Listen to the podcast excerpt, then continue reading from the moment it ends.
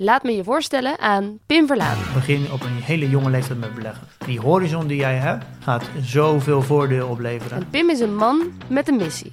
Iedereen veilig en verantwoord leren beleggen. Als je echt iets wil leren, leer het van iemand die één stapje vooruit loopt. Hij legt je uit op welke manieren je kan beleggen. Elke bank heeft eigenlijk zijn eigen beleggingsfonds. Ik hou daar helemaal niet van. Op welke manieren je beter kan beleggen. En hij rekent je voordeel op de euro nauwkeurig uit. 192.000 euro minder rendement. Zelf leren beleggen. Niemand vertelt dit. Pim dus wel. In Jong Beleggen, de podcast. Nou, dat is toch fantastisch? Dat het verwijderd wordt, dat kan ik me voorstellen. Na 45 jaar willen ze wel eens wat anders. Ja, waarom Maar- al weg ermee dan? Nou ja, omdat daar rokende mannen op staan.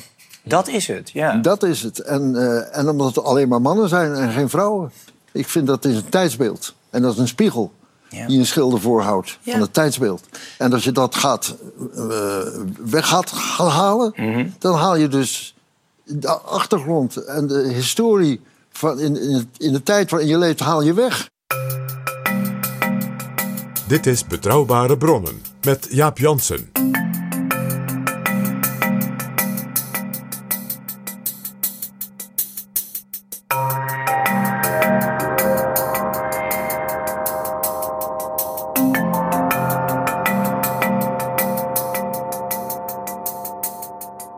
Hallo, welkom in Betrouwbare Bronnen, aflevering 312. En welkom ook PG. Dag Jaap, PG, heb jij nog Sinterklaas gevierd? ik heb geholpen met een gedicht van een lobbyorganisatie in Den Haag voor een staatssecretaris die een chocoladeletter zou krijgen. Dat was mijn Sinterklaasfeest. Oké. Ja, ik heb gewoon met mijn directe familie gegeten. Maar Sinterklaas doen wij niet, want wij geloven daar niet meer in. Laat staan in Zwarte Piet, PG. Ja, die heb ik nooit begrepen, als kind al niet. Het houdt een klein beetje verband, PG, met het onderwerp dat wij gaan behandelen. Ja, want we hoorden de schilder van dat inmiddels beruchte schilderij in de Leidse Universiteit. Rijn Dol. Ja. En op dat schilderij zitten een aantal heren.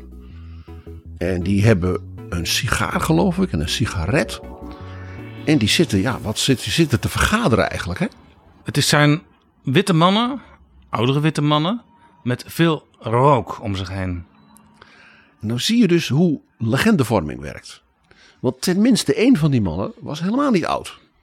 Dat is Jan Karel Gevers. En dat was toen een hele jonge en briljante, zeg maar, ambtenaar van de universiteit. Ja, maar vroeger waren de mensen ouder. Eh, als je vroeger 50 werd, dan had je Abraham gezien en dan stond je al met één been in het graf. Was een beetje het idee van de jongeren. Maar Jan Karel Gevers was toen nog jong. En dat zie je dus niet op dat schilderij nu. Dat is dus heel interessant. Eh, en een andere eh, persoon op dat schilderij is professor Cohen. Dolf Cohen, de vader van Job Cohen, de oud-burgemeester van Amsterdam. En van de grote geleerde Floris Cohen. En professor Cohen was mijn hoogleraar middeleeuwen. In mijn studententijd. En Jan Karel Gevers heb ik heel, heel goed gekend. Eh, die was voorzitter van de HBO-raad. En daarna voorzitter van de Universiteit van Amsterdam. En het schilderij werd weggehaald op de Universiteit van Leiden, omdat het niet meer bij deze tijd past, was het idee. Witte mannen in een, in een wolk van rook, dat is dubbel fout. En dat is een kleinigheid. Vergeleken bij wat er onlangs in Riga gebeurde. In Riga is in het overwinningspark de 80 meter hoge, reusachtige betonnen obelisk. Duidelijk gemaakt in de Brezhnev-tijd. Toen was dat soort, dat soort aardbruut was eh, heel kenmerkend voor de Sovjet-Unie. En dat was ter ere van de triomf van het Rode Leger bij het verslaan van Nazi-Duitsland. En de Letse regering en de gemeente Riga hebben gezegd: we gaan dat ding opblazen. Want het was voor ons Letten geen bevrijding. Het was een zegen natuurlijk dat die Hitler verslagen werd. Maar wij gingen als Letten natuurlijk van de regen in de drup.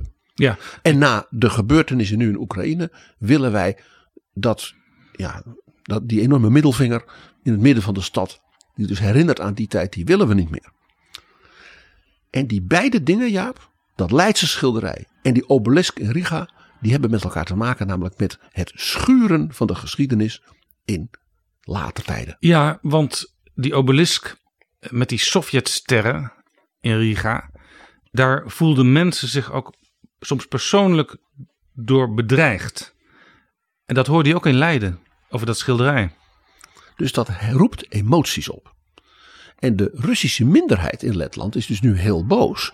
Want die zeiden: wij gingen altijd, als we een familiefeest hadden of een trouwerij, dan werden daar de bloemen neergelegd ter herinnering aan de bevrijders. En dan maakten we een foto van elkaar. Nu zeiden ze: dan hebben jullie dat stukje van onze Russische identiteit als minderheid in Letland weggehaald. Dus die emotie is er ook een soort verdrietkant bij een ander deel van de bevolking van Letland. En dit laat zien dat het verleden nooit weg is. En daar gaan we het over hebben, Jaap. Maar eerst, PG. De vrienden van de show. Ik heb een mailtje gekregen van Tom, een geschiedenisstudent uit Leiden. Die schrijft: Beste PG en dag Jaap. Na anderhalf jaar een trouw luisteraar te zijn, heb ik vandaag besloten vriend van de show te worden. Het extra Dankjewel, zetje in Tom. de rug werd gegeven door het jaarlijks terugkerende jaaroverzicht van Spotify, Spotify Wrapped. En volgens dat overzicht heb ik in 2022 bijna 15.000 minuten naar jullie podcast geluisterd. Na dit moment van besef, moment van besef, twijfelde ik geen moment en besloot ik vriend van de show te worden. Ga door met het maken van deze interessante en informatieve podcasts.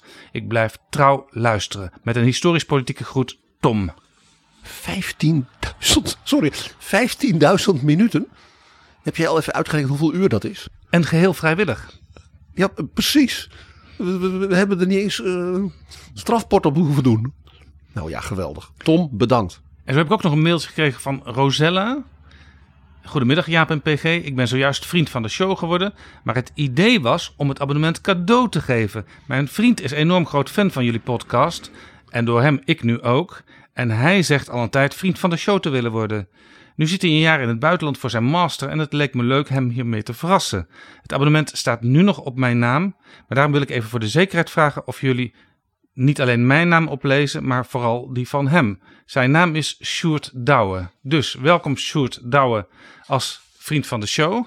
En dankjewel, Rosella. En we hebben nog meer nieuwe vrienden van de show, PG. Ja, want behalve dus het duo Rosella Sjoerdouwe...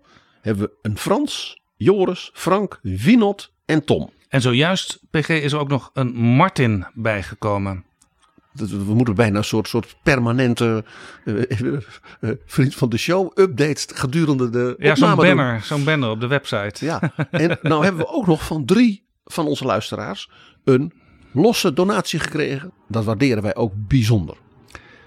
In de vorige aflevering met Simon Sebag Montefiore werden drie exemplaren van zijn enorme boek beschikbaar gesteld. Monumentale 1400 bladzijden. Ze hebben er ook zelfs geen plaatjes in gedaan, omdat het waarschijnlijk dan nog zwaarder en dikker Ik werd. heb ze niet gemist, PG, de plaatjes. Nee, want hij, gezegd, ik hij, schrijft, hij schrijft ook, zoals hij vertelde, zeer beeldend.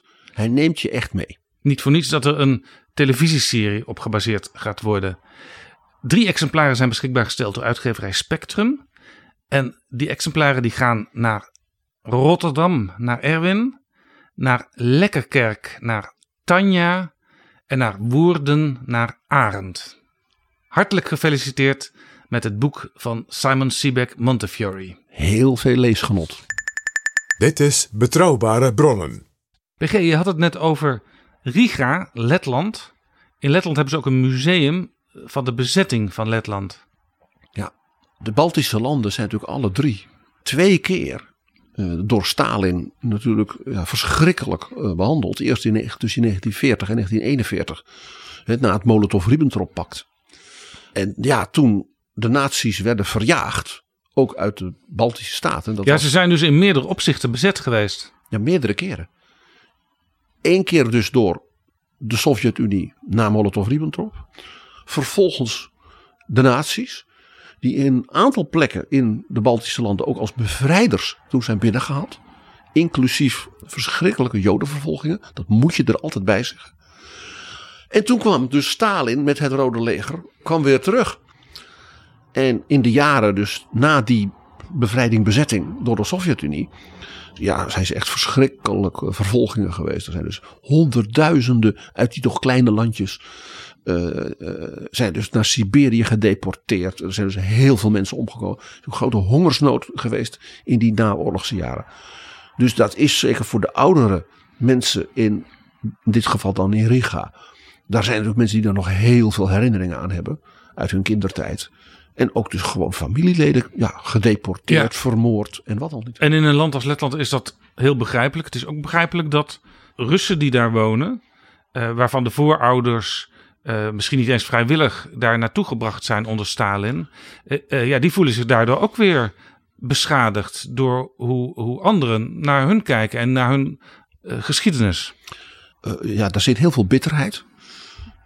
Ook heel veel onverwerkt, zeg maar, ja, gevoel, emotie en leed.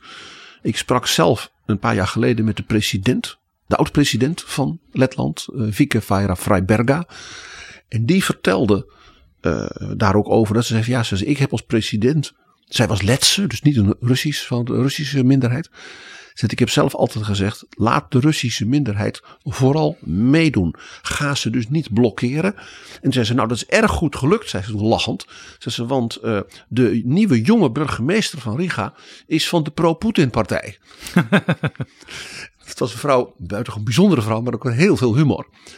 Eh, mevrouw Freiberga was eh, als klein meisje met haar ouders gevlucht voor Stalin in 1940. En is toen met tienduizenden eh, mensen uit de Baltische landen eh, eh, ja, in een soort ja, vluchtelingenkamp, maar min of meer ook opgesloten gezeten. Dat was in Marokko. Dat was dus in Vichy, Frankrijk. En ja, de Franse regering wou die, die letten. Ja, wat moest ze daarmee? En bovendien, Vichy Frankrijk en Adolf Hitler waren op dat moment natuurlijk bondgenoten van Ja. elkaar. En, en, met, en van Stalin. Dus toen heeft de regering van Canada, en met name dus de provincie Quebec, die heeft gezegd: Nou ja, laat ze maar hierheen komen. Dus mevrouw Freiberga ging dus in Marokko naar de lagere school als meisje van 6, 7 in het Frans. En kon dus in Quebec ja, gewoon door en ja, een leven opbouwen. En werd daar zelfs de, de president van de Academie van Wetenschappen van Canada. En toen viel de muur. Nou, ik zal een linkje naar mijn interview met haar wel in de, eh, de show notes van deze eh, editie doen. Want dat is echt een ongelooflijk verhaal van haar leven ook. Dit, zijn, dit is Letland, dit zijn de Baltische Staten. Eh, als, er, als er ergens een tabula rasa plaatsvindt, dan is het nu wel in Oekraïne. Ja, Oekraïne die heeft natuurlijk een vergelijkbare zeg maar, historische situatie. De muur viel. Het werd een onafhankelijke democratische republiek.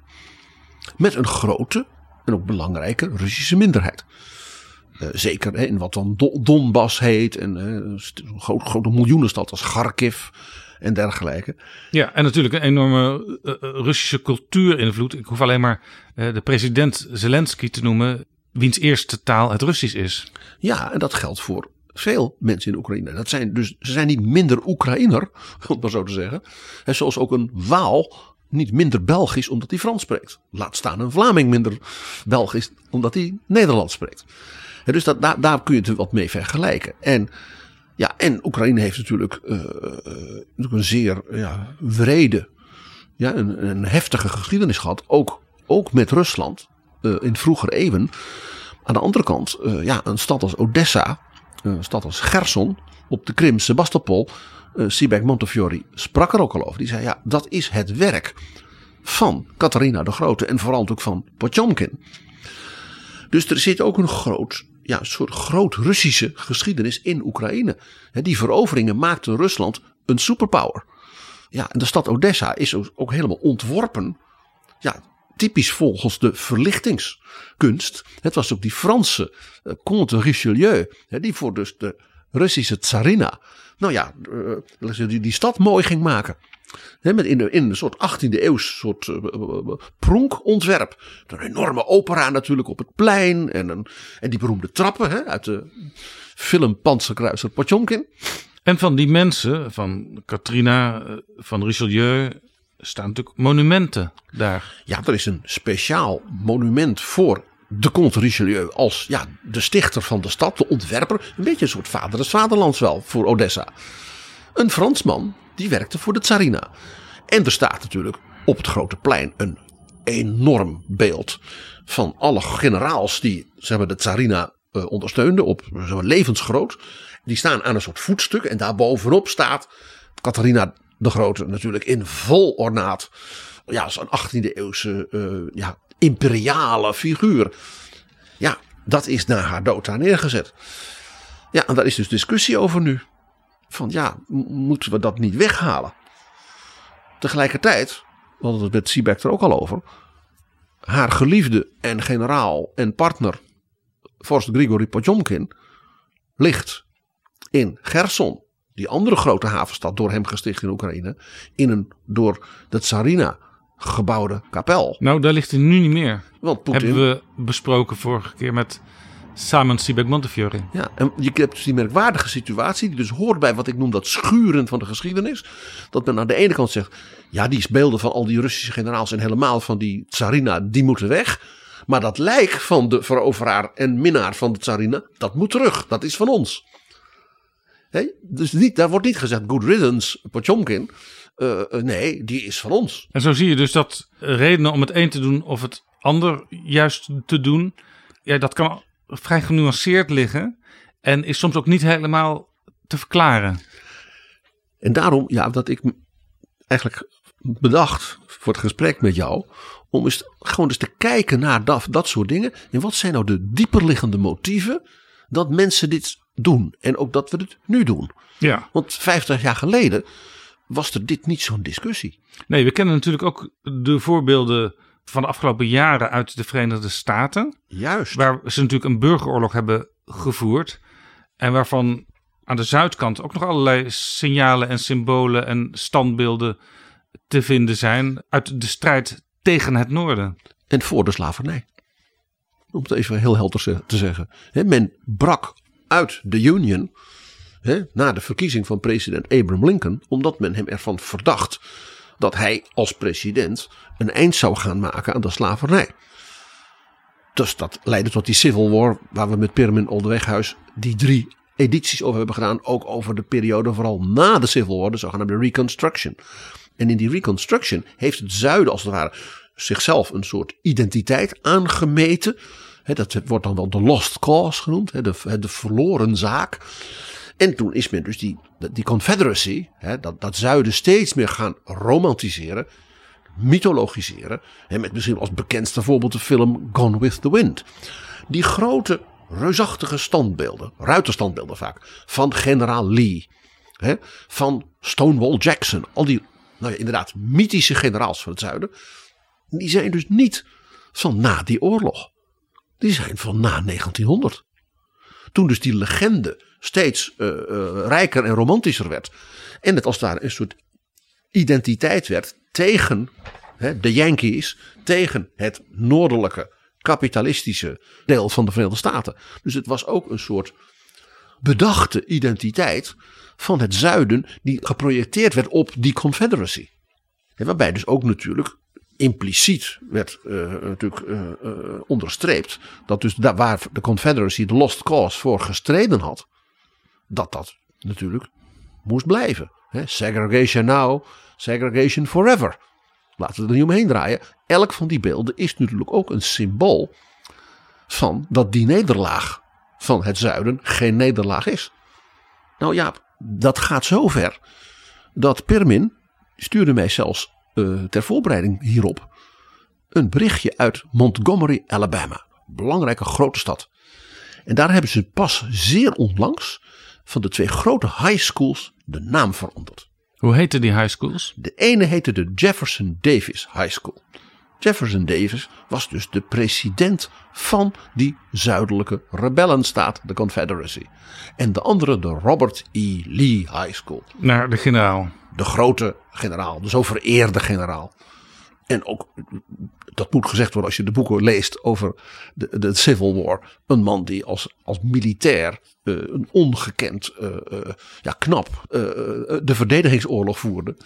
Eh, en pas na vele, vele veldslagen eh, ja, moest hij toegeven hè, tegenover de latere president Ulysses Grant. Nou, dat geeft dus aan dat dus tot in de 21ste eeuw, dus de jonge mensen van Montgomery, Alabama, naar een school gingen, ja, vernoemd naar een rebel. Een landverrader, om het even heel hard te zeggen. Dat, dat zegt dus wel iets. Hoe, hoe, hoe strak dit dus ja, in die historische identiteit zit. En ook hoe omstreden dat dus is. Ja, Maar nu pas, nu pas dat zegt van, ja, laten we die scholen maar inderdaad een andere naam geven. ja, en jij vertelde net, PG, dat eh, die standbeelden er pas later eh, neergezet zijn. Na 1900, ook de jaren 20 zelfs, jaren 30. Dat geldt ook voor standbeelden die nu in Nederland ter discussie staan. Ik noem bijvoorbeeld het standbeeld van Jan Pieterszoon Koen in Hoorn. Dat is neergezet in 1893. En de reden daarvan was dat Nederland op zoek was naar, ja, waar staan wij eigenlijk voor? Hebben wij eigenlijk helden waar we trots op kunnen zijn? Nederland was dus op zoek naar een soort van Nederlands nationalisme. Ja, dit was dus een 19e eeuwse streven naar nationale identiteit uit te drukken vanuit het verleden. En dit had alles te maken met waar wij het in onze jubileumeditie nummer 300 over hebben gehad. Het ethisch imperialisme van Nederland. Mensen als Koen, Peter Stuyvesant en die brachten als het ware Nederland in de hele wereld. Zodat Nederland daar eh, in- aan die verre kust, zoals dat dan altijd werd genoemd, het onze driekleur kon wapperen. En natuurlijk wij de beschaving daar brachten. Ja, ook iets wat een paar jaar geleden plotseling actueel werd. eh, De Gouden Koets. Die is ooit aan eh, de koninklijke familie geschonken door de stad Amsterdam. Eh, Die vrijzinnige stad eh, met die grachtengordel. En dat was eigenlijk een uitdrukking, dat goud, eh, dat, dat blinkende goud. Van ja, de, kracht en, en, en, en, de, en de rijkdom van Nederland. En de verbindenis natuurlijk ook met het Oranjehuis. Eh, maar als je goed keek, nou dat deden we eigenlijk heel lang niet. Dan zie je dus panelen die terug te voeren zijn op de slavernij. interessante van die panelen is, ja, dat is de perfecte zinnenbeelden van dat ethisch imperialisme. Het is voor in die tijd ook moderne kunst. Het is dus die typische Jan Toorop-achtige, dus milde jugendstil. Dus het was heel modern eigenlijk. Kunst die je ook ziet in de architectuur van de Amsterdamse school. Als je zo'n hal van zo'n gebouw binnenloopt, dan zie je vaak dat, dat soort kunst aan de muur hangen. Of zelfs in pilaren verwerkt. Ja, en wat zie je daar? Je ziet daar de, de Nederlandse maagd. Hè, want Nederland is een vrouw. Wat natuurlijk paste, want dat was natuurlijk een geschenk voor het huwelijk van de jonge koningin Wilhelmina. Dus de, de Nederlandse maagd is dus eigenlijk ook Wilhelmina zelf. En daar zie je omheen vrouwen en mannen. Eh, de een is heel duidelijk een leraar, de ander is een arts, er is een handelsfiguur. En daar, daar, daar komen dus mm, ja, zwarte mensen Ja. en Indische mensen. Bedienden. En die komen als het ware heel bijna kruipend. eh, ja, hen dus alle nou, dingen brengen. Dus, dus ik zal maar zeggen, de, eh, de delfstoffen, de, de- alles wat dus in Indië en in, in de West ja, economisch gewonnen werd door de koloniale heerser. En dat bracht als het ware als een soort offergaven voor die Nederlandse maagd. Hè, en, en die Nederlandse maagd brengt dus via die Nederlanders aan die mensen dus onderwijs, gezondheidszorg, handel, welvaart. Het perfecte plaatje van wat ik dus dat ethisch imperialisme van Nederland noemt. Inclusief dat vingertje van ons. En ja, dat mensen dan zeggen om in zo'n koets rond te rijden, kan dat nog wel. En dan zie je dus ook de verlegenheid daarmee dat we dan niet zeggen dat was dus toen een hele moderne kunstenaar die dat ontwierp. Waarom zegt de koning niet, geef die goed koetsers een verfje van de 21ste eeuw? Er is vast wel een hele goede jonge designer in Nederland die zegt ik kan van het Nederland van deze tijd misschien wel in kleuren die koets ja, weer heel eigentijds maken.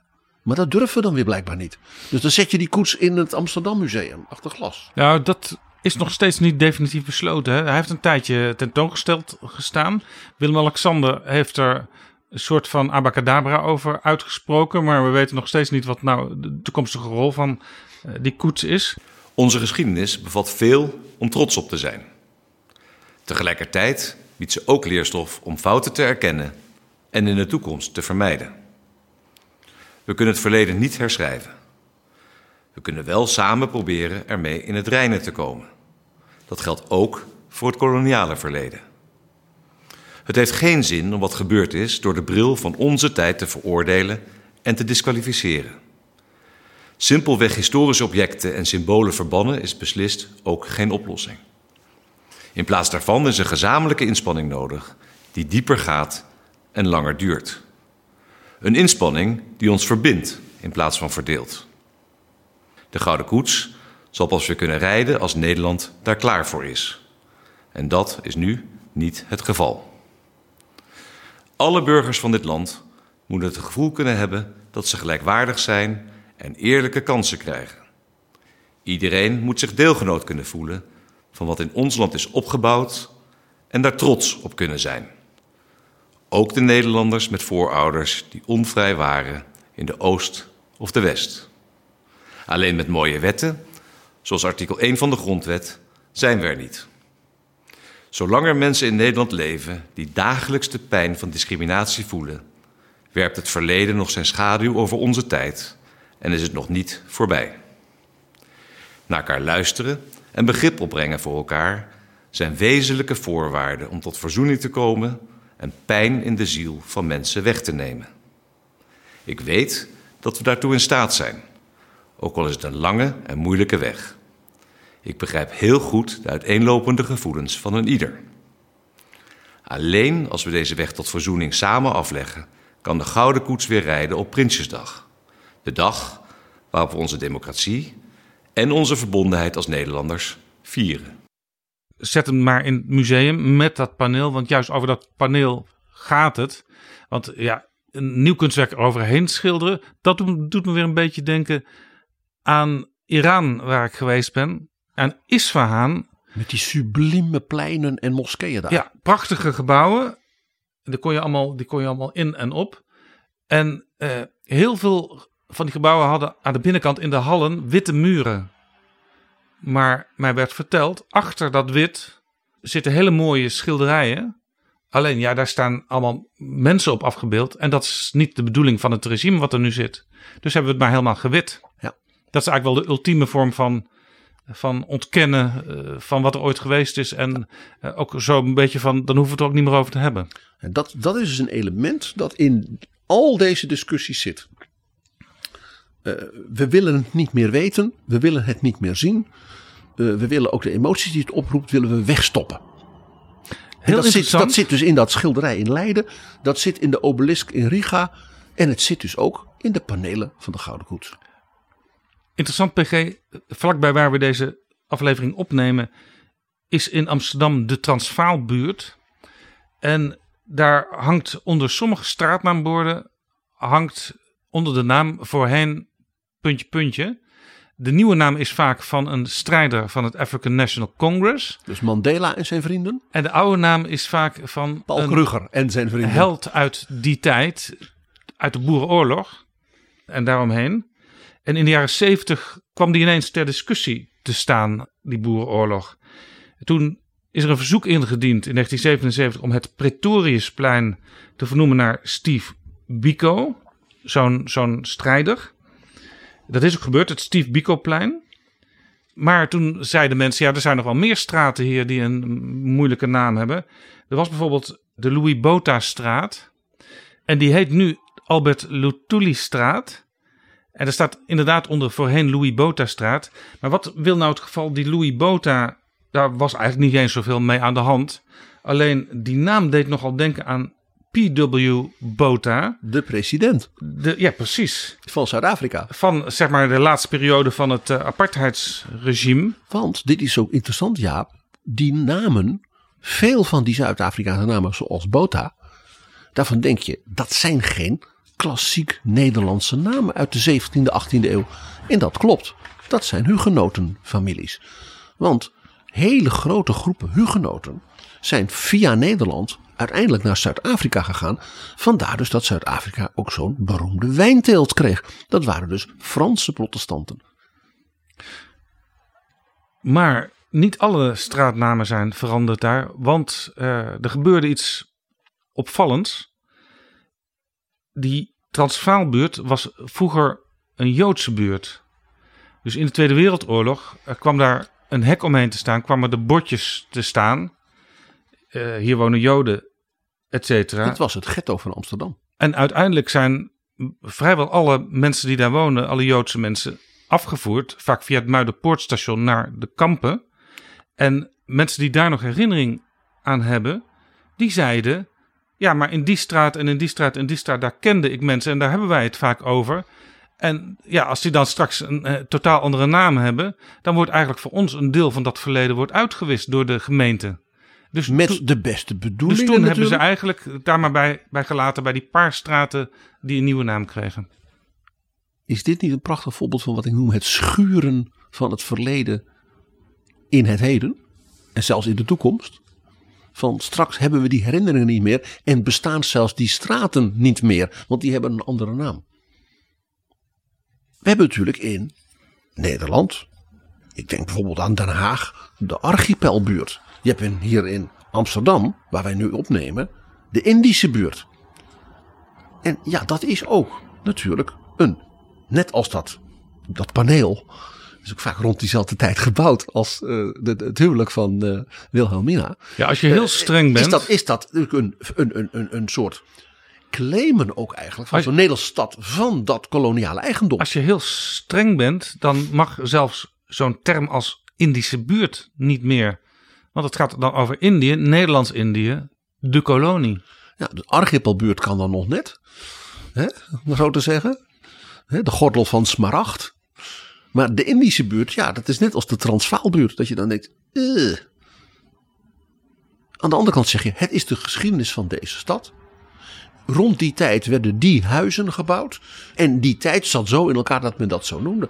De archipelbuurt in Den Haag is zelfs dubbel Indisch historisch. Want die is grotendeels ook gebouwd met geld van nou ja, rijke mensen en beleggers uit Nederlands-Indië. Voor mensen die uit Nederlands-Indië terugkwamen naar Den Haag. En vandaar dus dat veel van de romans van Louis Couperus in die buurt spelen. Ja, dan zeg je ook weer, ja, het is dus ook een belangrijk stuk van onze meest sublieme literatuurgeschiedenis. Ja. Dat is dus wat ik noem dat schuren. Nou, hier in Amsterdam, ja, als ik gewoon zeg het Van Heuts monument. Jo van Heuts, de gouverneur-generaal van Nederlands-Indië en de gouverneur van Aceh. En dus de aanvoerder van de militaire eh, eh, onderdrukking en meer dan dat, van de zogenaamde Aceh-oorlog. Maar die werd als een groot militair en generaal en leider vereerd. Dus dat monument voor hem, dat is een reusachtig ding. Dat je nu zegt, mijn hemel.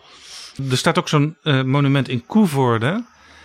Dat de latere minister van Defensie Relis ter Beek als student dat monument daar met rode verf heeft beklad. Daar werd hij nog wel eens mee geplaagd toen hij inmiddels minister van Defensie was.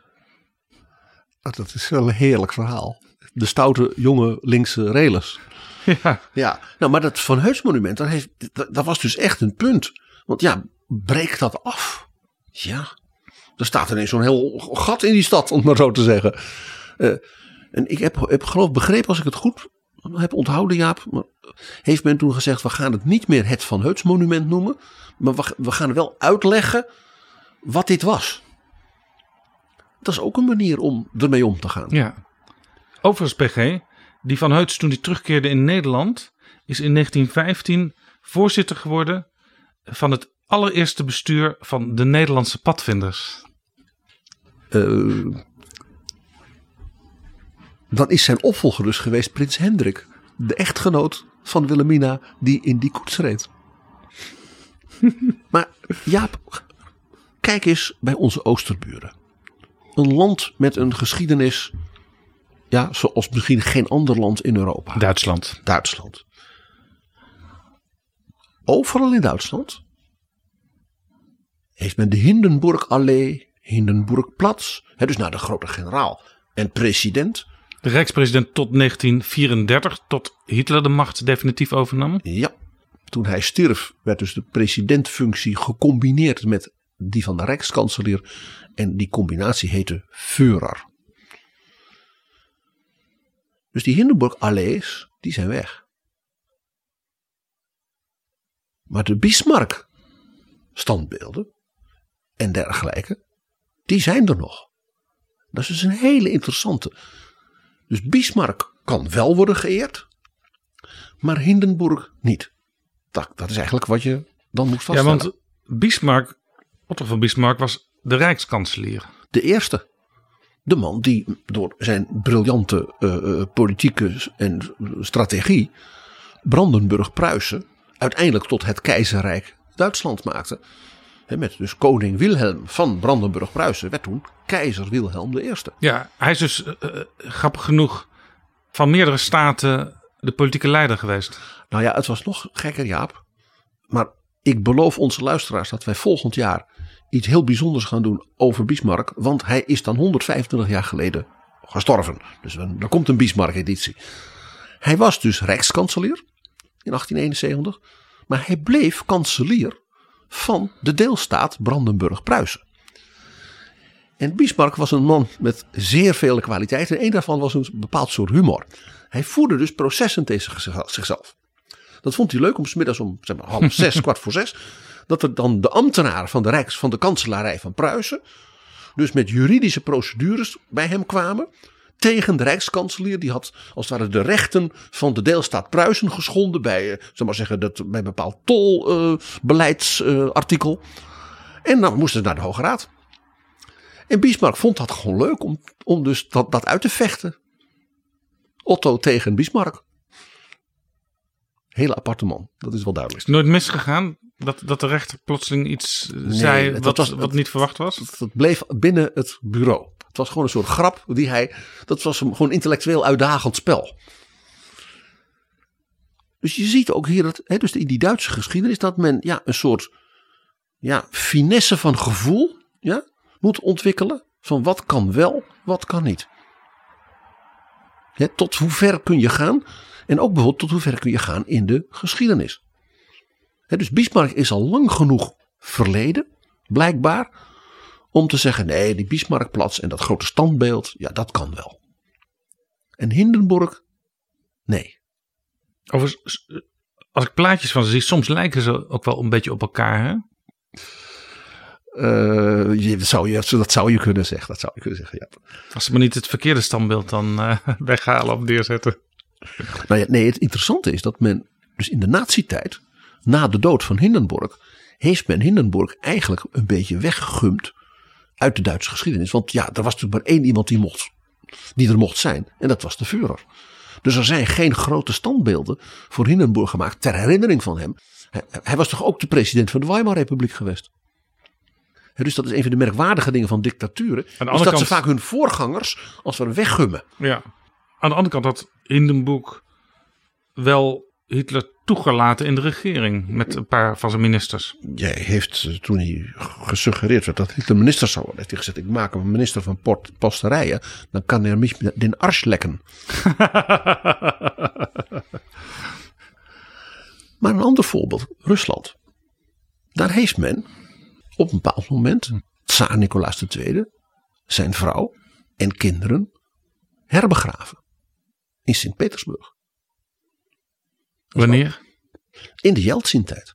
En president Yeltsin is, is toen met zijn vrouw ook naar die kerkdienst gegaan en heeft daar gesproken. Terwijl de tranen hem over de wangen liepen. En de Russisch-Orthodoxe kerk heeft ook die, de tsaar, de tsarina en al hun kinderen heilig verklaard.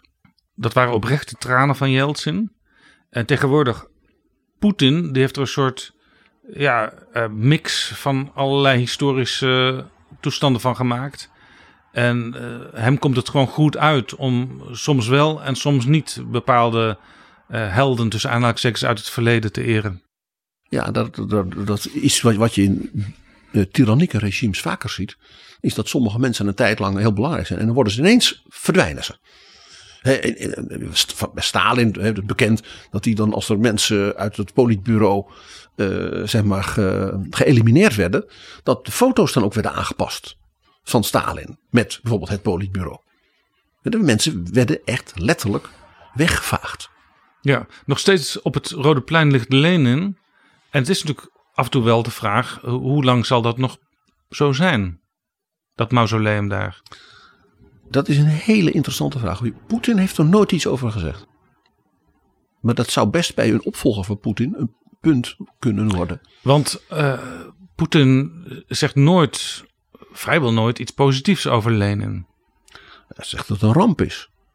Wat er gebeurd is. En zegt vervolgens ook nog dat het verdwijnen van de Sovjet-Unie ook de grootste ramp uit de wereldgeschiedenis is. Ik vind dus altijd, daarom vind ik het ook zo boeiend.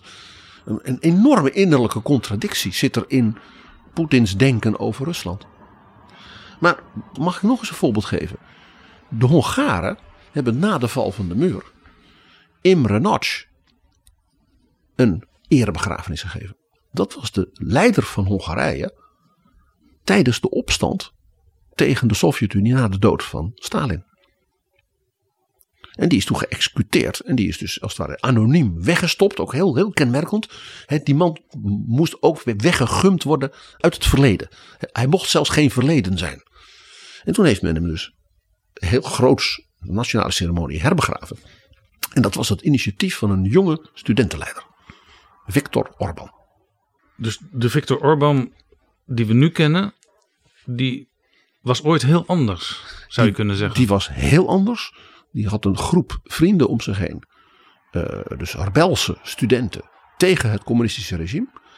En waren overtuigde Europese christendemocraten. Vandaar dat die Fidesz-partij ook mee ging doen met het CDA en de CDU hè, in de EVP. Ja, en vandaar dat er nog ook enorm de discussie is geweest, wel een jaar of tien, van eh, wat moeten wij met die partij die inmiddels zo heel erg veranderd is. En uiteindelijk er dus ook is uitgezet. En een van die vrienden eh, werd dominee. En heeft ook Viktor Orban zijn huwelijk ingezegend. Zijn kinderen gedoopt. En heeft dus met hem gebroken.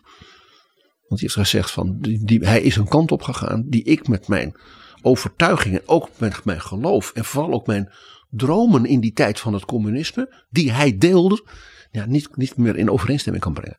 Het is een heel tragische, ja, tragisch verhaal eigenlijk. Ja. Maar ja, wij Nederlanders, Jaap, het Binnenhof wordt verbouwd. En jij weet waar een heleboel mensen stiekem van dromen. Het vinden van de botten van Johan van Oldenbarneveld. Ook zo'n voorbeeld, ja, in ons eigen land, van een stuk verleden dat letterlijk en figuurlijk weggestopt werd. Men heeft zelfs die kapel, waar hij dus in de crypt was gelegd, Ja, die op het kapel- Binnenhof, die, die hebben ze kapel die- afgebroken. Ja, precies. In de 19e eeuw, voor kantoren voor de minister van Binnenlandse Zaken. Ja. Waarschijnlijk worden die botten ook niet meer gevonden, hè? want dan hadden, we, dan hadden we het nu moeten weten. Want ze zijn het Binnenhof aan het eh, renoveren. En er is allerlei grondonderzoek gedaan, juist op en bij die plek waar ze mogelijk zouden liggen. Eh, maar er is, voor zover ik weet, want dan was het echt voorpagina nieuws geweest, niks uitgekomen. Wat ik weet is dat ze de trappen in de kelders van dat, nou ja, dat ambtelijke gedeelte. Dat men daar wel als het ware gestuurd is op de trappen die daaronder dan weer zaten. Richting die crypte. Maar dat zal heel, dat gaat echt met de millimeter. Dus het verbaast me helemaal niet dat, het nog, dat er niet nog iets naar buiten is gekomen. Ja, Want zelfs als men niks vindt in die crypt, zal ik maar zeggen. hè, Je moet eerst die crypt vinden en dan die crypt van binnen. Dan zal men wel zeggen, we hebben de crypt gevonden. Helaas, er waren geen lijkkisten meer. Maar alle graven en gravinnen van Holland en ook hun kinderen lagen in die crypt, in die kapel. Nog een voorbeeld van hoe er verschillend gedacht kan worden over mensen. Hoorden we bij Simon Sebag Montefiore.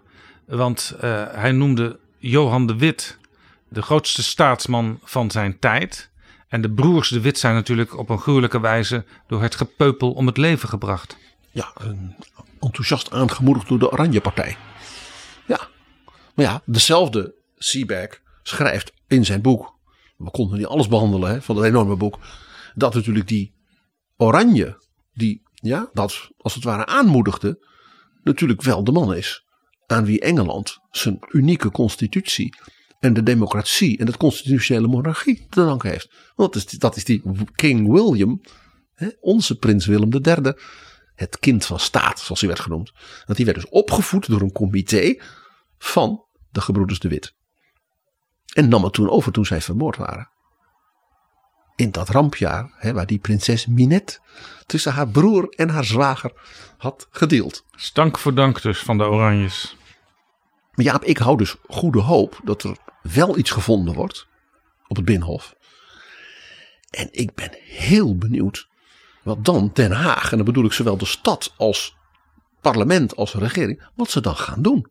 Gaan we dan inderdaad zoals Viktor Orban hè, en Boris Yeltsin deed met de groten uit het verleden van hun land een grote ceremonie doen met een herbegrafenis op een bijzondere historische plek. Of gaan we dan weer op zijn Nederlands zeggen van ja, ja, ja, nou moet maar in de, ergens in het Haagse Historisch Museum naast de penis van Jan de Wit eh, worden opgeslagen. Sober en doelmatig.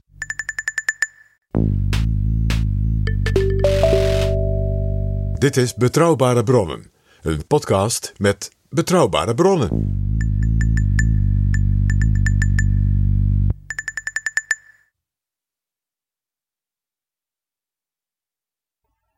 PG, plekken waar de geschiedenis heeft huisgehouden, die worden ook wel eens schuldige plekken genoemd.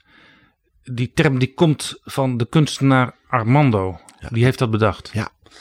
En we hebben zelfs in Europa, in steden, dat bijna letterlijk, zeg maar fysiek gaan doen.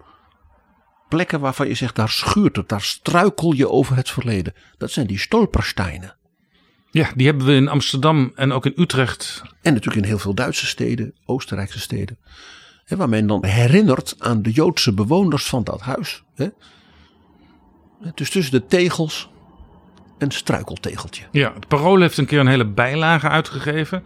Met een kaart van Amsterdam waar je precies kon zien waar Joodse slachtoffers gewoond hebben. En dat kun je nog steeds ook terugvinden op de website joodsmonument.nl. En die stolpersteinen, struikelstenen zou je kunnen zeggen. eh, ja, dat begrip dat wordt eigenlijk gewoon ook in Nederland gehandhaafd. Er is ook een stichting stolpersteinen in Amsterdam waar je nog steeds huizen kunt aanmelden om niet te vergeten. En dit is dus heel interessant dat wij als Nederlanders het Duitse woord daarvoor overnemen. Dit wordt dus ook als iets heel, zeg maar, iets als een soort Duits cultuurgoed. De omgang hiermee, de vergangenheidsbewältigung. Dat is echt, de Duitsers hebben voor dit soort natuurlijk een geweldig mooi woord. Een lang woord, een ingewikkeld woord. En dat is dus iets geworden in de naoorlogse jaren van ja, de Duitse identiteit. Hoe je daarmee omgaat. En zodanig dat wij Nederlanders, hè, ondanks het geroep van ik moet mijn fiets terug, dan wel het Duitse woord voor dat stukje herinnering en wat ik noem schurend verleden gebruiken. Ja, dus over Amsterdam, de man die die stolpersteinen maakt, die legt ze vaak ook zelf nog neer in de straat. Die, die, die vindt dat een eer om dat te mogen doen. Het is natuurlijk iets heel fysieks. Het is heel, heel tastbaar ook, letterlijk. Je kunt er aankomen, je kunt er ook letterlijk, je struikelt er letterlijk over. En ja, dan komt toch natuurlijk die vraag die we eigenlijk al heel even aanstipten toen ik het over Bismarck had.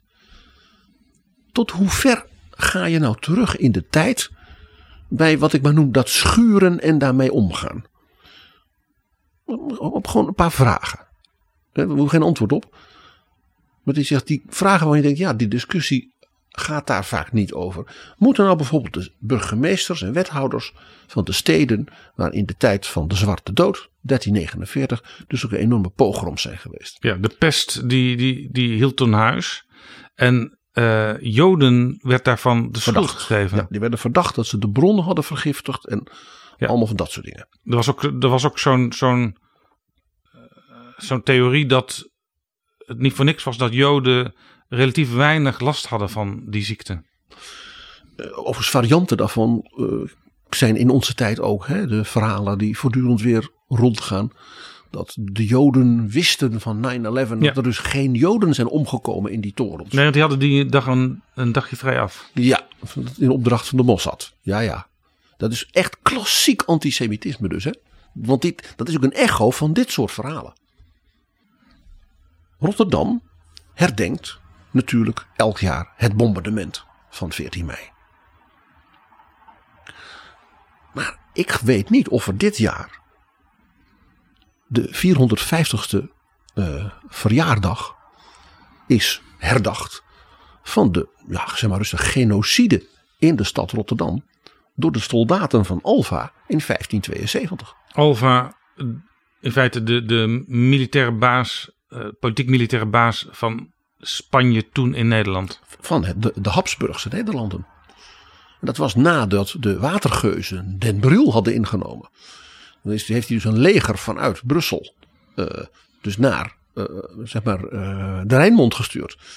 En ja, toen ontdekten ze dat ze dat Den Bril niet konden terugpakken, want dat was heel veel water eromheen. En toen hebben ze uit pure frustratie, hebben ze dus Rotterdam overvallen en echt ongelooflijk huisgehouden. Duizenden doden. Dus eigenlijk zouden wij, moet ook een beetje denken aan eh, bijvoorbeeld geluiden die je nu wel hoort uit eh, Suriname en de Antillen over herstelbetalingen over de slavernij. Eigenlijk zouden wij misschien dus wel herstelbetalingen van Madrid moeten vragen. Of van Wenen. Ja, die Habsburgers die zaten ook in Praag en in Wenen en in Milaan. Wordt nog een hele uitzoekerij. en, en Toledo en ja, en het Escoriaal.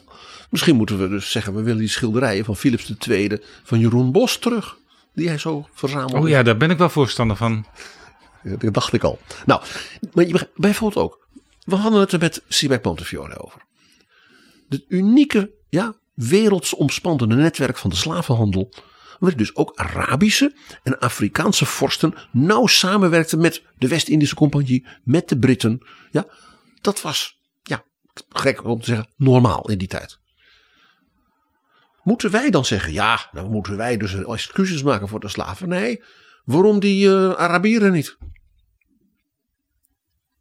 En dat ho- hoor je dus ook wel eens, eh, ik zou maar zeggen, op rechts. Dat dat geroepen wordt van, nou ja, die mensen in Afrika waren zelf ook niet zo lievertjes. Hè, die vorsten daar. Dat is toch een ingewikkelde. Uiteindelijk als je zo, zo doorpraat en dan kom je in cirkels terecht. En dan kom je er niet meer uit. En dat is waarschijnlijk ook de bedoeling van de mensen die dat opwerpen. Van eh, laten we maar niet te veel omkijken. Overigens, uh, schiet nu eens binnen. eh, veel van die mensen die aan dat soort discussies geen behoefte hebben. dat zijn tegelijk ook de mensen die het nationale verleden willen oppoetsen. Nou ja, dan kom je er vanzelf toch weer over te praten, lijkt mij. Want ja, je, je doet af en toe zo'n deurtje open en er zit nogal wat achter. Het meest interessante is dat, jij zegt dat heel mooi, dat nationale verleden oppoetsen. Ja, wat op zich al een, een begrip is, wat natuurlijk ook weer vele kanten heeft. Ja, maar nog gekker. Ja, wat ze dus eigenlijk willen, Is een verleden wat er niet was. is dus de 19e eeuwse, ja, de Jan Pieterszoon Koen standbeelden rage, de, de grote ruiterstandbeelden van Robert E. Lee, ja, vele decennia na de Civil War, dat willen ze. Ze willen die, wat ik noem, monumentalisering van het verleden, vanuit één invalshoek, die wil men terug of die wil men niet kwijt. Nou ja, dit was ook een beetje de discussie rondom de komst van het Nationaal Historisch Museum. Waar de Tweede Kamer groot voorstander van was. Maar toen vervolgens erop aankwam van ja, wat gaan we daar dan precies eh, exposeren? Ja, toen kwam men er niet uit. Nee, toen kwam men op, de, op zichzelf eh, eh, creatieve gedachte om de kanon in dat museum. En toen ging men dat dan maar virtueel doen en zo. Maar ja, die kanon is ook niet, heeft ook geen eeuwigheidswaarde. Nee, want die wordt op dit moment alweer hernieuwd. Daar zijn alweer nieuwe dingen aan gedaan. En Frits van Oostrom, die toen die kanonclub voorzat, die heeft ook later ook tegen mij gezegd van... Ja, ik heb één ding gewoon over het hoofd zien. Daar heb ik echt verschrikkelijke spijt van. Er had een venster in de kanon zitten over de grote klassieke muziektraditie van Nederland. Met bijvoorbeeld als kanonvenster het Concertgebouw in Amsterdam. Zo zie je dat de context van de geschiedenis en de manier waarop wij naar historie kijken steeds weer kan veranderen. Dat boek van Simon Sebag Montefiore is natuurlijk ook een bewijs van. Hij heeft als uitgangspunt genomen familiebetrekkingen. En uh, dat leidt er meteen al toe dat de rol van, van vrouwen veel meer op de voorgrond komt te staan. En tegelijkertijd dat hij al schrijvend, dat vond ik erg interessant in de discussie met hem, ontdekte dat je familie als begrip niet strikt biologisch gedetermineerd moet zien. Dat hij zei, familiegroepen, mensengroepen, verwantschapsgroepen hebben allerlei relaties. Het, het onechte kind, de huisslaaf, de, de collega, hè, wat hij noemde coterieën. Die mensen zijn niet echt familie van elkaar. Maar ja, ze zitten wel de hele tijd bij elkaar als groep. En vaak ont- ontstaan er ook nog weer huwelijken. Hij wees op de collega-groep rond Poetin. Waar heel veel van die mensen ook weer met elkaar getrouwd waren.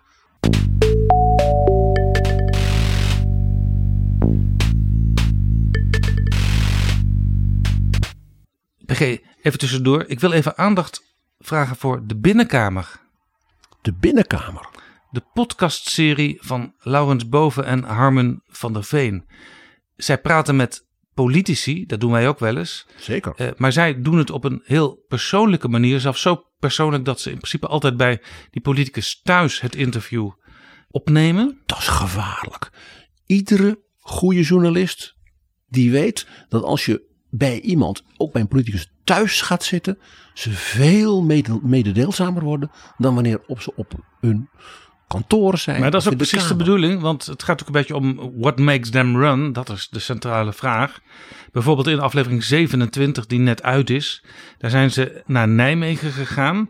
Want daar woont GroenLinks-Kamerlid Lisa Westerveld. Ja, maar die ken ik al uit de tijd dat ze voorzitter van de LSVB was. Geweldige meid en een enorme voetbalkampioen is ze. Ja, en zij gaat elke dag op en neer naar Den Haag vanuit Nijmegen. Dus zij vindt het zo belangrijk om die eigen grond elke keer weer aan te tikken. Het was ook de hoofdstad van het Romeinse Nederland, Nijmegen. En daar gaat het ook een beetje over. Overigens ook over voetballen, eh, zoals jij al vertelt. En over filosofie, want zij is een filosofe. En ze vertelt misschien wel een beetje iets te veel over Jesse Klaver, want die voetbalt ook wel eens mee in het GroenLinks elftal.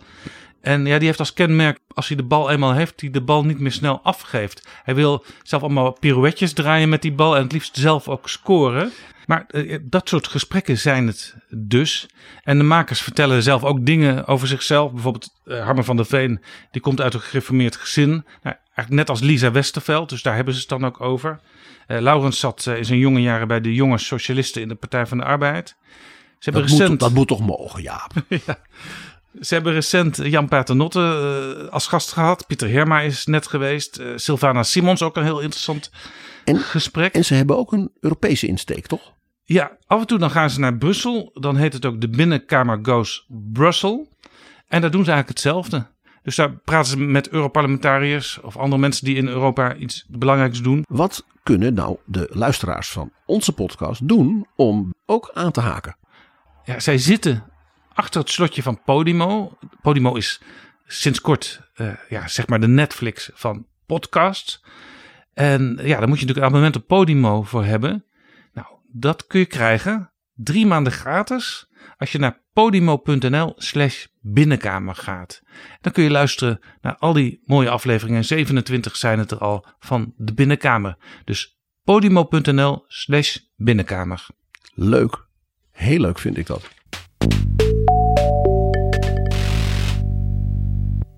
Dit is Betrouwbare Bronnen.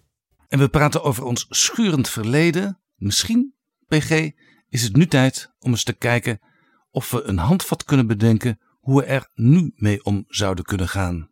Nou, er zijn eigenlijk drie motieven die je ziet door al deze nou ja, schurende verledens heen. Waarom mensen, met name ook in deze tijd, zeggen: ja, we moeten dingen in de geschiedenis of schrappen, of daar willen we het niet meer over hebben, of dat willen we niet meer zien, of dat willen we anders zien. Help jij ons een beetje, PG, met wat je nu gaat vertellen over hoe we dit ja, toch grote probleem moeten hanteren? Ja, vooral, wat ik vooral probeer is die discussies, of als dat zoiets opkomt, zo'n Leidsschilderij of zo'n obelisk van 80 meter beton in Riga, om als het ware ze te, ja, te ordenen. Dat je dat, oh, dit is een discussie die zit bij motief A. En dit is een discussie die zit meer in motief C. Dat zijn er drie. A, B en C. A. Er zijn discussies die ontstaan dat je zegt, er is een eerbewijs in het publieke leven, want daar gaat het om, aan ja, tirannen of hun handlangers. En dat willen we, ook al is dat lang geleden, niet meer accepteren. En het interessante is, weet je wie daar wel een heel sterk voorbeeld van hebben gegeven? Dat is de Sovjet-Unie. Want jij zei al, Lenin ligt ja, in die door een roosje eh, houding hè, Ja, in de muur. waar je heel snel doorheen wordt gejaagd. Je mag er niet te lang stilstaan. Nee. Maar hij heeft er een tijd lang met z'n tweeën gelegen. Want Jozef Stalin lag ernaast. Na zijn dood in 1953. En onder Khrushchev is na de geheime reden hè, die in 1956 hield tot het partijcongres. Waarin hij dus onthulde dat eh, Stalin een moordenaar was geweest. En de persoonsverheerlijking. Hè, dat dat dus eh, had geleid tot, tot, tot verschrikkingen. En dat daar een eind aan moest worden gemaakt. Dat dat nooit meer mocht. Toen heeft men dus het lijk van Stalin verwijderd daar. En in de muur van het Kremlin begraven tussen andere, ik zou Ja. zeggen, belangrijke Een meter of twintig erachter. Ja. En dat leidde er vervolgens toe dat overal in de landen van het Oostblok de reusachtige Stalin persoonsverheerlijkingsmonumenten allemaal mo- moesten worden weggemoffeld. En het meest beruchte voorbeeld is dat in Praag. Dat was zeg maar aan de voet van de burcht van hè, Havel, het Ratschin. En daar had men aan het water van de rivier de Moldau. Dus, en dat is dus een prachtige, hè, die bocht hè, met, met de Karelsbrug. En daar stond dus een ja, wanstaltig groot betonnen beeld van Stalin. Moet je denken aan tientallen meters. Met dan achter hem, dus door hem als het ware. Hij, hij kijkt naar de stad en de rivier. En achter hem zie je allemaal arbeiders en boeren en studenten en vrouwen. En ja, dat was zo groot. Dat hebben ze dus echt gewoon met dynamiet moeten opblazen. Dus het is wel heel opmerkelijk dat dus, eh, eh, dus juist zo'n tyranniek bewind in de situatie kwam dat men zei: ja, we moeten dat eerbewijs aan die vorige tiran, dat moet weg. Ja, dus eigenlijk hebben ze toen al gedaan eh, wat ze nu in Riga deden met die 80 meter hoge obelisk. Ja, in Praag en dan echt in de binnenstad op een plek. Je zag dat die enorme Stalin altijd in die stad. En dat was natuurlijk ook de bedoeling. Hè? Alle helderheid. Dus dat was een heel ingrijpend. PG, drie jaar geleden is in Spanje het lijk van Franco eh, weggehaald uit de Valle de los Caídos, de vallei der gevallenen. Daar, waren gevallenen uit de burgeroorlog. En dan gevallenen van wat dan door het Franco-regime als de goede kant werd gezien. Die waren daar begraven. En uiteindelijk toen Franco zelf overleden was in de jaren 70, hij er ook bij. Er was dus een reusachtige eh, basiliek gebouwd. Ja. En daar was al van tevoren eigenlijk al gepland geweest. Dat als Franco zou sterven, dat hij dan in het midden, hè, met een groot monument. Ja, het ziet er een beetje uit. Het is een beetje geconstrueerd als een soort grot met daarboven een heel groot kruis. Ja. En eh, daar is heel lang over eh, gedebatteerd in de Spaanse politiek. Er is een website en dan kun je echt van, bijna van dag tot dag de discussie door de jaren heen eh, zien. Eh, je ziet ook dat de, de, de Sociaaldemocraten waren natuurlijk voor eh, de Partido Popular. Die was er minder voor, want ja, dat, daar zaten ook oorspronkelijk aanvankelijk mensen in die, die ook nog Nou ja, Franco hadden Conservatieve, gewerkt. conservatieve katholieken. Die hadden zoiets van, hij is daar begraven, dat is een kerk, daar moet de overheid niet aankomen. De er was- overheid gaat niet over de orde in een kerk. En dat is een serieus en goed argument. En er is dus heel lang over gediscussieerd. En het gebeurde uiteindelijk eh, in verkiezingstijd. Wat natuurlijk ook nog weer pijnlijk was. En met bepaald niet de begripvolle steun van de familie Franco.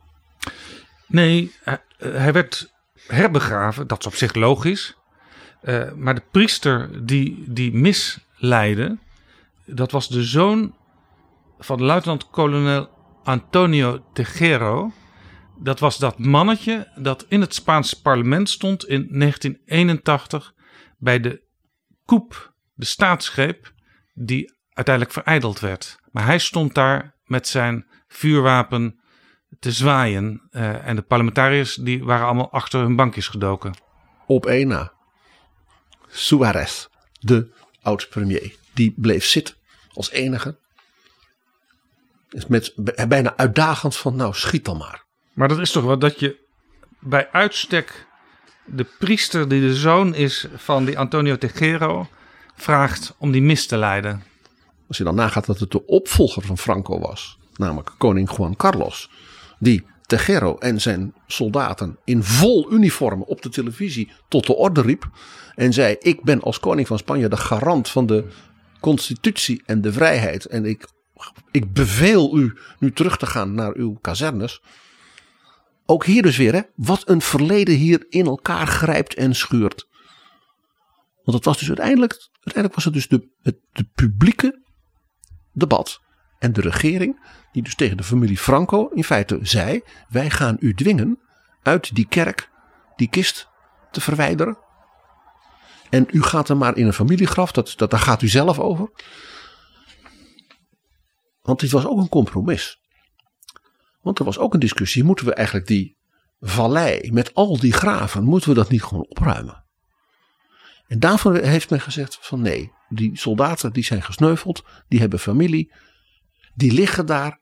Dat is geschiedenis van Spanje, die burgeroorlog. Maar dat de dictator, dat die daar als het op een soort ereplek, ja, in het centrum van de kerk waar men dus ook ja, herdenkt, dat die daar ligt. Nee, dat willen we niet meer. Ja, zo zijn er dus allerlei vormen van omgaan met die geschiedenis. Nou ja, dus het eerste motief is dus een, ja, zeg maar de herdenking van een tiran of handlangers waar je zegt, dat willen we niet meer. Nee. Dat is niet meer acceptabel. En dat begon al in Moskou, in de communistische tijd. Het tweede motief is dat men zegt, ja, wat we hier nu zien, ook dit weer in de publieke ruimte, wat mensen thuis doen, is niet aan de orde, hè, is een beeld van het verleden dat zo eenzijdig is, dat wat ik maar noem een soort verering en monumentalisering van het verleden is. Een mooi voorbeeld is natuurlijk waar we het even over hadden, is dat Van Heuts monument in Amsterdam. Dat je dus achteraf zegt, ja, de generaal die daar die, mensen in Atje allemaal over de kling gejaagd heeft, daar zet je een gigantisch ding voor neer, want toen vond men hem een held. Ja, dat vinden we toch wel heel eenzijdig en ook dus te monumentaal. Hier wordt iets gedaan met dat verleden dat eigenlijk niet helemaal kosher is. In heel veel gemeenten in Nederland heb je een zeeheldenbuurt. Maar voor sommigen waren het gewoon piraten. Ja, en de ene keer, ene keer was zo iemand een piraat. En even later vocht hij met eh, Michiel de Ruiter eh, als eh, kapitein voor de vloot van Jan de Ja, en daar kregen ze officieel ook kaperbrieven voor van de regering. Ze, ze kregen toestemming om piraterij uit te voeren in feite. Koningin Elisabeth I van Engeland was een van de grote investeerders in dus die Britse piraten die dan de zilvervloot en dat soort dingen van haar opponent koning Philips II van Spanje overvielen. En daar had zij dus ook financieel risico. Dus soms was ze heel boos. Want dan, kwam, kwam, dan was ze geld kwijt. En soms dan werd zo'n kapitein door haar zeer minzaam ontvangen. Want dan had, hij, eh, had ze een enorme winst gemaakt. Dat is ook dat verleden dat wij ons, ons nu niet meer zo kunnen indenken. Nou, heel mooi voorbeeld natuurlijk. Het, het overal in het zuiden van de Verenigde Staten, ook op de officiële gebouwen, wapperen van de Stars and Bars. Ja, af en toe zie je nog iemand eh, met zijn auto met zo'n vlag aan. En daar wordt dan ook al ophef over gemaakt. Dat is dan iets meer wat jij noemde de privésfeer. Ja, maar je ziet bijvoorbeeld bij de grote Trump-rallies dat men heel vaak van die Trump-vlaggen en de Stars and Bars heeft. De Stars and Bars was dus de vlag van de Confederacy. En ja, dat je dus op het kapitool van de hoofdstad van, ik noem eens wat, Alabama of South Carolina, de vlag van de Verenigde Staten hebt. En de Stars and Bars. Daarvan zegt men dus nu, ja, dat kan niet meer. En het was dus gouverneur Nikki Haley van South Carolina. Die toen besloot, eh, met zeer controversieel werd dat gevonden, om die vlag te strijken en niet meer te laten Ja. wapperen. Nikki Haley, een conservatieve politica. Een republikeinse eh, kandidaat wellicht voor het presidentschap. Nou, wat ook zo'n bekend voorbeeld is, dat je zegt van ja, ik wil dus die culturele dominantie van dat ene beeld op het verleden niet meer. Dat is de- bijvoorbeeld dat na de onafhankelijkheid van Indonesië, Batavia de naam Jakarta kreeg. We hebben nu trouwens wel Batavia stad. In de Flevopolder, waar je goedkoop kleding kunt halen. Want dat is onderdeel dus van die merkwaardige Nederlandse gebrek aan sensitiviteit. En wat ik dan wel hè, dat ethisch imperialisme noem. Eigenlijk vinden we het stiekem nog wel mooi. We hebben daar toch maar de beschaving gebracht. En het was toch een spannend jongensboek van, van Bontekoe. Dat zit er nog in hoor in Nederland. Maar ook dus wat men nu doet in dus die Baltische landen. En ook in Kiev. Die grote monumenten. Ter verering van eh, de overwinning van het Rode Leger. Dat men zegt ja, het is een monumentalisering in eenzijdigheid van de blik op het verleden die we niet meer willen. En eh, wat ik zelf altijd een hele mooie vind, is wat er in de voormalige DDR gebeurd is. Daar had men de oude stad Chemnitz een nieuwe naam gegeven. Dat weet jij ook, Jaap. Karl Marxstad. Karl Marxstad. En nu heet het weer Chemnitz. Eh, Leningrad is natuurlijk weer Sint-Petersburg geworden, wat het vroeger ook was. Dan kun je zeggen, Lenin was vreed, maar eh, Peter de Grote heeft ook zijn vrede kantjes gehad. Maar het was Sankt Pieterburg. Het was dus naar de heilige Petrus. Oh, Oké, maar ik denk altijd aan Natuurlijk. Peter de Grote. De stad werd dus ook door, tot de dag van vandaag, door de bewoners gewoon genoemd naar de roepnaam van de tsaar in zijn tijd in Zaandam. Pieter. Dus dat is ook nog een variant van hoe je naar dingen kan kijken. Je denkt gewoon aan iemand anders. Er zijn vele Peters, zo is dat. Nou, het derde type motief is dat je zegt: ik doe dit omdat ik behoefte heb om een eigen, misschien nieuwe identiteit zichtbaar te maken, te onderstrepen. En dat doe je dus op twee manieren. Namelijk, je doet dat tegen iets, dus je zegt: ik wil dat niet, of voor iets, dat je zegt: ik wil die identiteit, zoals jij zei, oppoetsen. Daar zie je dus verschillende voorbeelden van. Voor. Dat is die obelisk in Riga. Als Letten hebben wij onze eigen blik op die bevrijding en de verschrikkingen daaromheen. Wij zijn eigenlijk pas bevrijd in 1991 van de dictaturen. Stalin, Hitler, Stalin. Ja, en toen Letland, hè, mevrouw Freiberga. En om die reden, we willen die interpretatie hè, van onze identiteit van bevrijd zijn, die willen we niet meer. Dus je doet dat om, je, om die, ja, het eigen gevoel van bevrijding als het ware zichtbaar te maken. Een heel mooi voorbeeld is natuurlijk wat er in Berlijn gebeurd is. Het Humboldt Forum. Men heeft gezegd wij willen het democratische Duitsland daar op die plek zichtbaar hebben. De plek waar het Palast de Republiek van de DDR stond. En dat heette het Marx-Engelsplatz. En er is een enorme discussie geweest over wat gaan we daar nou doen op die, dat, dat lege ding. Want dat was voor de parades van het regime. Ja. Nou, toen heeft men na heel veel, eh, een enorme campagne gevoerd. Men heeft geld ingezameld. Heeft men gezegd, we gaan het paleis van de koningen van Brandenburg uit de 18e eeuw, dat gaan we herbouwen. Maar dan wel met een modern achtergedeelte. En we gaan ook die koepel weer terugbouwen. En dat noemen we het Humboldt Forum. Naar de gebroeders Wilhelm en Alexander. Dus dit is het Duitsland van de verlichting. Het Duitsland van de wetenschap. Het Duitsland van ja, het goede willen voor de mensheid. Ja, nou, prachtig. Eh, overigens, dan, dan heb je dus op zich wel weer eh, dat, dat van de gruwelen van de DDR zou je kunnen zeggen, eh, weinig overblijft. Ook daar zou je toch iets van, van moeten bewaren. Eh, eh, zoals ik ook altijd raar vind dat bij de vorige renovatie van het Binnenhof, toen, toen die nieuwe zaal kwam en zo, die oude zaal eigenlijk helemaal met de grond gelijk gemaakt is. Ja, dat is een receptieding. Ik had gezegd, eh, hou die zaal zoals die is en leid daar mensen rond. Want iedereen heeft daar zijn herinneringen aan. Jongeren vinden het interessant om te zien waar vroeger de Tweede Kamer vergaderde. Want die beelden zien ze ook nog af en toe op televisie. Nee, men heeft dus in Berlijn, dat was dus ook een hele heftige discussie. eh, ook inderdaad gezegd van ja, zijn we nou de DDR niet helemaal aan het wegpoetsen uit de zeg maar, visuele herinnering? Bijvoorbeeld ook, eigenlijk is de Berlijnse muur bijna overal weg. Men heeft gelukkig twee grote, ook historisch terechte delen gehandhaafd.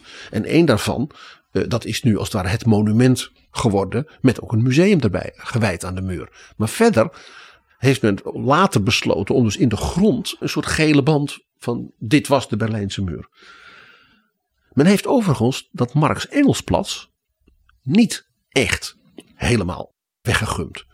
Wat ze hebben gedaan, is ze hebben de twee beelden van Karl Marx en Friedrich Engels, die Ja. waren Oh. neergezet. Heel mooi beeld. En dat is een heel knap eh, ontwerp. Je ziet Friedrich Engels staan en Karl Marx zit. En eromheen zijn er een soort krantenfoto's bijna, als er in, glas, van. En dat was natuurlijk door de DDR, dus dat was de bevrijding in Angola, de oorlog in Vietnam. Maar vooral dus laten zien dat dus de gedachten van Marx en Engels in de hele wereld bevrijdende werking hadden. wordt was de gedachte. Dat was de gedachte. Wat heeft men nou gedaan? Er waren dus heel veel mensen die zeiden, dit is eigenlijk een... Ja, het sprak heel veel mensen aan. Niet alleen maar mensen uit de DDR. Men had daar dus een beetje een warm gevoel bij. Hoe dat gedaan was. Dus men heeft die beelden aan de zijkant van wat ooit dat Marx-Engels plaats was. En dat heet geloof ik nu het Marx-Engels Forum. En dat is als het ware, daar zijn zitjes bij. Aan de, zeg maar, aan de achterkant van dat herbouwde paleis. Nu vernoemd naar de gebroeders van Humboldt. Ja, zo kun je ook, ehm, wat wel gebeurd is, eh, een, een, een park inrichten met een enorme hoeveelheid van die beelden die elders zijn weggehaald. Maar dan wordt het ook bijna een soort ironische toestand. Ja, dat is, dat is dat inderdaad. Dat is onder andere in de Baltische landen eh, heeft men dat gedaan. Maar dat is ook een beetje de cultuur van de Baltische landen, die wat ironische blik, eh, eh, hè, nou ja, lachen door de tranen heen, zoals dat heet. Ja, er is ook een, er is ook een Sovjet Lifestyle Museum in Kazan in Tatarstan. En trouwens ook eentje in Sint-Petersburg. En als je daar binnenloopt, dat is, moet je gewoon een aantal trapjes op. En dan kom je in een paar grote zalen. En er zijn allemaal vitrinetjes en zo. En daar, ja, daar liggen gewoon eh, de onderscheidingen, de affiches, de boeken. Nou ja, van alles en nog wat. En sommige mensen die krijgen daar een heel warm gevoel bij als ze daar binnenlopen. Dat schijnt ook bij die nostalgie-achtige musea in zeg maar, de vroegere DDR wel een beetje het geval te zijn. Het teruggeven van oude namen. Jij zei het al? Sankt Petersburg. Maar ook het feit dat men dus echt in Oekraïne, nee, het is Kharkiv en het is Kiev. Dat Kiev en Kharkov was de Russische schrijfwijze. Ja, je ziet ook dat sommige kranten dat inmiddels hebben overgenomen, andere nog niet. Eh, maar we zijn natuurlijk allemaal opgevoed toch vanuit de Sovjetsfeer aanvankelijk. eh, en later natuurlijk Rusland. En dan was het altijd Kharkov en eh, Kiev. En je gaat het net iets anders uitspreken. Kharkiv, Kiev. Ja, dat lijken kleine dingen. Maar ik zeg dat is dus eigenlijk dat derde motief. Een identiteit zichtbaar, voelbaar maken. En dat komt dus ook in, nou ja, hoe noem je het? Dus dat zijn de, zeg maar, de interventies die voor zo'n identiteit zijn. Maar je hebt natuurlijk ook de interventies je zegt, we gaan iets doen. En dat is als het ware afbrekend, negatief. Omwille van het oppoetsen van die identiteit. En dat is de discussie die nu in Odessa wordt gevoerd over het standbeeld van Catharina de Grote. Want je zou ook kunnen zeggen, ja, deze unieke vrouw in de wereldgeschiedenis is toch maar wel ja, degene die deze schitterende stad heeft laten ontwerpen door die Franse graaf. Waarom zouden wij Catharina daar niet laten staan? Dat ze aan de andere kant zeggen, ja, het is haar bewind geweest met die generaals die allemaal aan haar voet staan. Hè? Uh, en met Potjomkin, die hebben de Oekraïne toen veroverd voor de Tsarina. En hè, Novorossia genoemd, Nieuw-Rusland. Ja, dat is, de, dat is de andere kant. Nou, je hoorde Simon Siebeck Montefiore ook, ja, voortdurend ook met zichzelf er een beetje mee worstelen. Dus ja, de nuance, maar de erkenning van dat dingen in het verleden zijn gebeurd. Dat je daar ook met elkaar over moet praten. Was ook weer een belangrijk motief. Dit geldt in feite ook voor dat Leidse schilderij, Jaap. Ja.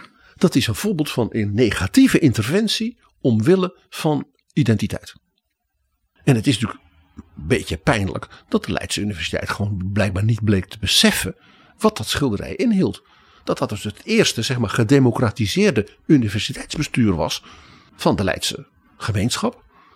En dat daar een, uh, een groot en belangrijk geleerde als professor Cohen, die ook nog ja, de Shoah had overleefd als kind, dat hij daarop stond. En dat natuurlijk de Jan Karel Gevers, een van de groten in de geschiedenis van het hoger onderwijs in Nederland, er als zeg maar, ambtenaar ook op stond. Dat bleek men gewoon helemaal niet te weten. En dat is denk ik het punt waar Siebeck Montefiore terecht op wees. Het gaat erom dat je het erover hebt. Ja, dus Ga, kijk, wat, Uh, kijk wat, wat, wat is het? Ja. Waar gaat het over? En, en zo'n kunstwerk gaat ook van zo'n standbeeld van Jan-Pieter Koen. Voorziet van context, vertel er wat bij. Ja, zeg het. In onze tijd kijken we er zo naar in het licht van die ontwikkelingen. Of die andere manier van kijken. Of die, het feit dat Nederland nu een multiculturele samenleving is geworden.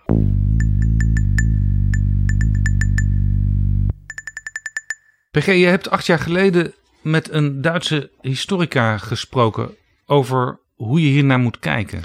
Naar dit soort vraagstukken. Ja, ik had het grote voorrecht mevrouw professor Aleida Asman te spreken. Die kreeg van de Academie van Wetenschappen de Heinekenprijs voor geschiedenis. Dat is een zeer prestigieuze prijs, bedacht door meneer Freddy Heineken himself. En die heeft ook een smak geld gegeven aan de academie om geleerden op een aantal gebieden, waaronder de, de geschiedenis. Want Freddy hield van geschiedenisboeken, biografieën. Ja, en die zei: Ik vind het eigenlijk raar dat voor alle mogelijke technologiedingen, waar ik ook, die ik ook belangrijk vind, zijn prijzen en Nobel is er voor van alles. Maar een historicus valt altijd overal tussen. Die krijgt niet een letterkundeprijs, maar krijgt ook niet een beta of andere wetenschappen of een medische wetenschappenprijs. En hij zegt: Ik hou van die boeken, dus die zei tegen de academie. U krijgt dat geld, maar bij die prijzen die u gaat uitrekenen, moet er altijd één voor geschiedenis bij zitten. Een van de winnaars met wie ik ook een gesprek heb gehad, hebben we natuurlijk alles behandeld, ook in onze podcast. Dat was Jeffrey Parker, de biograaf van Philips II en Karel V. Nou, Aleida Asman, haar specialisme was dus het thema vergangenheidsbewältigung. Dus hoe de Duitsers ja, moesten leren met elkaar en ook met hun buren om te gaan met het verleden. En omdat daar dus ook een bijzondere band natuurlijk met Nederland in was, heeft, heeft dus de academie gezegd: wij gaan deze Duitse mevrouw over dit Duitse onderwerp juist vanwege de Nederlandse geschiedenis eren. En in dat gesprek, toen zei ze onder andere van: kijk, het woord bewältigung, dat geeft al aan wat je met die geschiedenis doet. Ze zei, daar schuilt het werkwoord walten in. Dat is een heel zwaar oud Duits woord. Het woord verwaltung is het Duitse woord voor overheid. Ja. Walten betekent dus sturen met autoriteit. En zelfs het toepassen, waar nodig, van machtsmiddelen. Gewalt komt ook uit walten. En in Duitsland is er zelfs een, een, een, een uitdrukking voor een beetje sturen en een beetje manipuleren, ook in de politiek. En dat heet schalten und walten. Schakelen en walten. Maar Vergangenheitsbewältigung, dat gaat er dus over dat toch eigenlijk ook vanuit de overheid meegestuurd wordt over hoe je naar die geschiedenis kijkt. Dat je dus met elkaar Terwijl als samenleving. Vroegere overheden natuurlijk verantwoordelijk waren voor dingen die gruwelijk misgingen. Dus bewältigung betekent ook dat je stuurt. Bewust ook gemaatschappelijk, met elkaar samen. Hè, dus met ook zo'n overheid. Stuurt over hoe confronteren wij ons en elkaar met dat verleden. Hè, vandaar dat ik zei, het is een heel, heel zwaar woord. En toen vertelde zij dat ze een collega had, Bernd Faulenbach. Die dus in de discussies daarover een keer ja, met een formule kwam. Waarvan ze zei, die is zo briljant. De dat wij die, Brent Faulenbach. die gebruiken wij sindsdien, sinds Bernd allemaal. En dat was toen de, de muur was gevallen. En er dus mensen waren die zeiden: ja, in Oost-Duitsland zijn ook mensen door de dictatuur eh, ja, verschrikkelijk behandeld. Die afschuwelijke Stasi en de martelingen en was afschuwelijk bewind. Dus die Joden moeten niet zo eh, zeuren, hè, want dat kwam dan natuurlijk. Wij Duitsers hebben toch ook heel veel leed gehad. Ja, toen kwam ook de discussie over de bombardementen. Ja, ach, ach, ach. hebben we allemaal, hè, heel veel mensen hebben, zijn ook heel veel familie kwijtgeraakt bij het bombardement op Hamburg. Wat ook zo is. Dus er ontstond een hele giftige discussie in Duitsland over ja, of eigenlijk de Stasi-wandaden niet als het ware een soort compensatie vormden in het debat voor de nazi-wandaden. Je begrijpt dat bepaalde groepen in Duitsland dat soort discussie ook wel aanmoedigden. Terwijl je het ook als verlengstuk van elkaar kunt zien. Maar zij zegt het lastige is, de DDR was natuurlijk een door en door dictateur. Ja. Een ander soort dictatuur dan Nazi-Duitsland. Ze waren alle twee verdorven en verschrikkelijk voor de mensen. Maar je kunt niet zeggen, ja, die was dat en dat was een beetje meer en dat was een beetje minder. Nou, Bernd Faulenbach die zei, als we erkennen dat en Nazi-Duitsland en de DDR een echte dictatuur was, dan mogen dus de wandaden van het DDR-bewind en de Stasi de holocaust, de jodenvervolging, niet relativeren.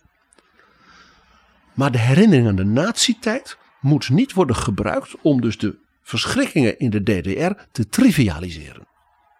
Dus het feit dat je zegt Auschwitz betekent niet dat wat de Stasi deed, ja, dat is toch allemaal iets minder erg. En wat de Stasi deed, betekent niet dat je zegt van nou, was toch ook heel erg hoor. De- de- de- de- Auschwitz, ja, ja, is ook erg.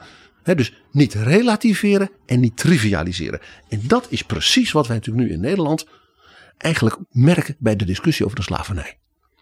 Daar zit een ding in van ja, het is zo lang geleden en eh, eh, wij kunnen daar toch nu niks aan doen. Dus een beetje van vergeten weglaten. En dat is wat Moet ik dan gaan betalen, roepen mensen wel. Voor iets waar ik zelf helemaal niks mee te maken heb gehad. En dat is natuurlijk het punt. Je hebt er wel mee te maken gehad. Want dat verleden, hè, zoals ik al zei, is nooit weg. En dat schuurt ook doordat het heden verandert. Het heden verandert het verleden mee. En dat is wat die Bernd Faulenbach dus zo in die twee kleine zinnetjes zo, nou ja, rustig, maar zeg maar geniaal formuleren. prachtig. dus Aleida Asman zei, ze zegt, ze, ze- het is mijn onderwerp. Hè, ik krijg ook die prijs daarvoor. Maar ik eer hem altijd in al mijn speeches en lezingen en eh, publicaties. Want niemand heeft het zo to the point geformuleerd en zo evenwichtig. PG, in dat boek van Simon Sebag Montefiore is ook veel ruimte uitgetrokken voor de geschiedenis van Afrika en de rol van Afrika in de wereldgeschiedenis. En Midden-Oosten. En, En dat is ook niet altijd in de geschiedenisboeken aan de orde geweest. Wij hebben allemaal, ook hier in Nederland, een eurocentrisch wereldbeeld. Kunnen we niks aan doen, want eh, wij zijn nu eenmaal hier geboren En die Europese en we hebben nu cultuur. eenmaal al die boeken gelezen. Ja, en die Europese cultuur en die Europese historie en die Europese politieke en geopolitieke macht over heel die aardbol is een feit. En je kun je ook niet zeggen dat dat niet zo is. Dat betekent ook dat wij dus daar een bepaald wereldbeeld van onszelf hebben meegekregen. Dat natuurlijk niet het enige is. Maar dat betekent dus bijvoorbeeld als je, eh, zoals Simon Sebag Montefiore, een boek gaat schrijven over de wereldgeschiedenis, dat je ook veel onderzoek doet op plekken waar historici voordien te weinig kwamen. Bijvoorbeeld in archieven in Afrika. En waar het ook vaak lastig is, mede door het koloniale bewind, dat er gewoon heel veel niet meer is. Die geschiedenis van die volkeren en stammen is in de koloniale tijd een beetje uitgegumd geweest. En in dat opzicht is dus die vergelijking, is de vergelijking met hoe het in het Oostblok ging, is niet helemaal zo gek hoor. Dat is iets wat dus in tyrannieke bewinden zit. En in dat opzicht is dus zo'n koloniaal bewind ook tyranniek ten opzichte van het verleden van de koloniaal onderworpen volkeren. En daarom zijn die mensen die zeggen: ja, dat Zwarte Piet, het is toch maar een kinderfeest, die begrijpen het dus niet. En dat is nou een voorbeeld van trivialisering. Maar ook wat je toch in, in Europa toch va- vaak hoort. Men heeft het idee alsof de Europese waarden, Franse revolutie, égalité, fraternité, liberté, ja, dat die universeel zijn. Dat vinden wij. Nou, sterker nog, dat is ook een opdracht die de Europese Unie zichzelf eh, keer op keer geeft. Wij moeten de Europese waarden uitdragen. En zelfs als we verdragen sluiten met andere delen van de wereld, moeten daar ook die Europese waarden in worden opgenomen. Maar dat is best ingewikkeld. Ingewikkelder dan misschien 50 jaar geleden. En ook ingewikkelder dan toen het handvest van de Verenigde Naties werd ge- ge- gemaakt. Want dat was een uitdrukking daarvan. Dat was nog echt door de dominantie van de Europese cultuur en opvattingen. Je ziet dat nog steeds terug in de samenstelling van de Veiligheidsraad. Met name de vijf landen die daar het vetorecht hebben. Dat komt ook voort uit een eurocentrische visie. Zo is dat. En de discussies die bijvoorbeeld gevoerd worden over de samenwerking van Nederlandse universiteiten met China, daar speelt dit ook. Want dan zegt men, ja, die Chinezen willen dan ook de Chinese universele waarden daarin brengen. En dat willen wij niet. En dan zeg ik, ik begrijp dat. Maar denken de Chinezen niet hetzelfde over ons? Al eeuwen.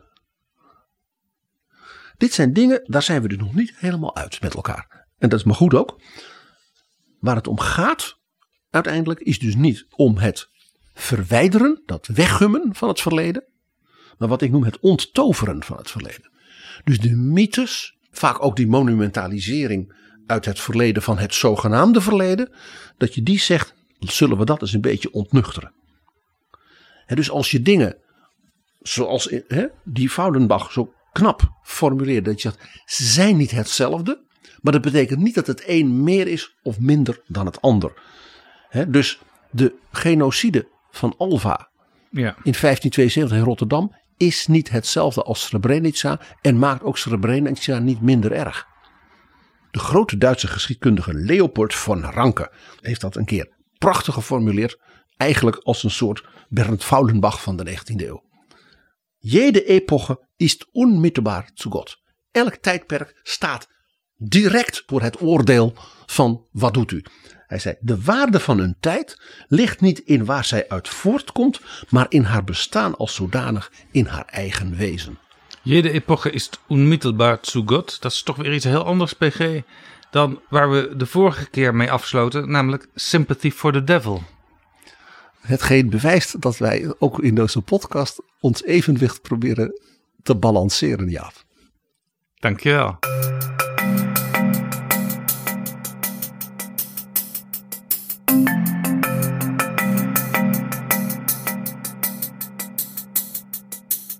Zo, dit was Betrouwbare Bronnen aflevering 312.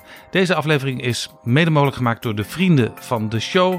Mensen die met een donatie ervoor zorgen dat we nog veel meer interessante afleveringen kunnen gaan maken in de nabije toekomst. En ik wil nog even al die luisteraars bedanken die de voorbije dagen hun Spotify-lijsten twitterden waarin ze vertelden hoeveel minuten zij het afgelopen jaar naar Betrouwbare Bronnen hadden geluisterd. Daar waren erbij, dat, hè, je gaf er al eentje aan eh, Jaap, die, waar ik echt naar adem hapte. En dan ook nog erbij zeggen, dat was wel besteden tijd. Dit is natuurlijk heel motiverend, dus dankjewel. Tot volgende keer. Betrouwbare bronnen wordt gemaakt door Jaap Jansen in samenwerking met dag en nacht.nl.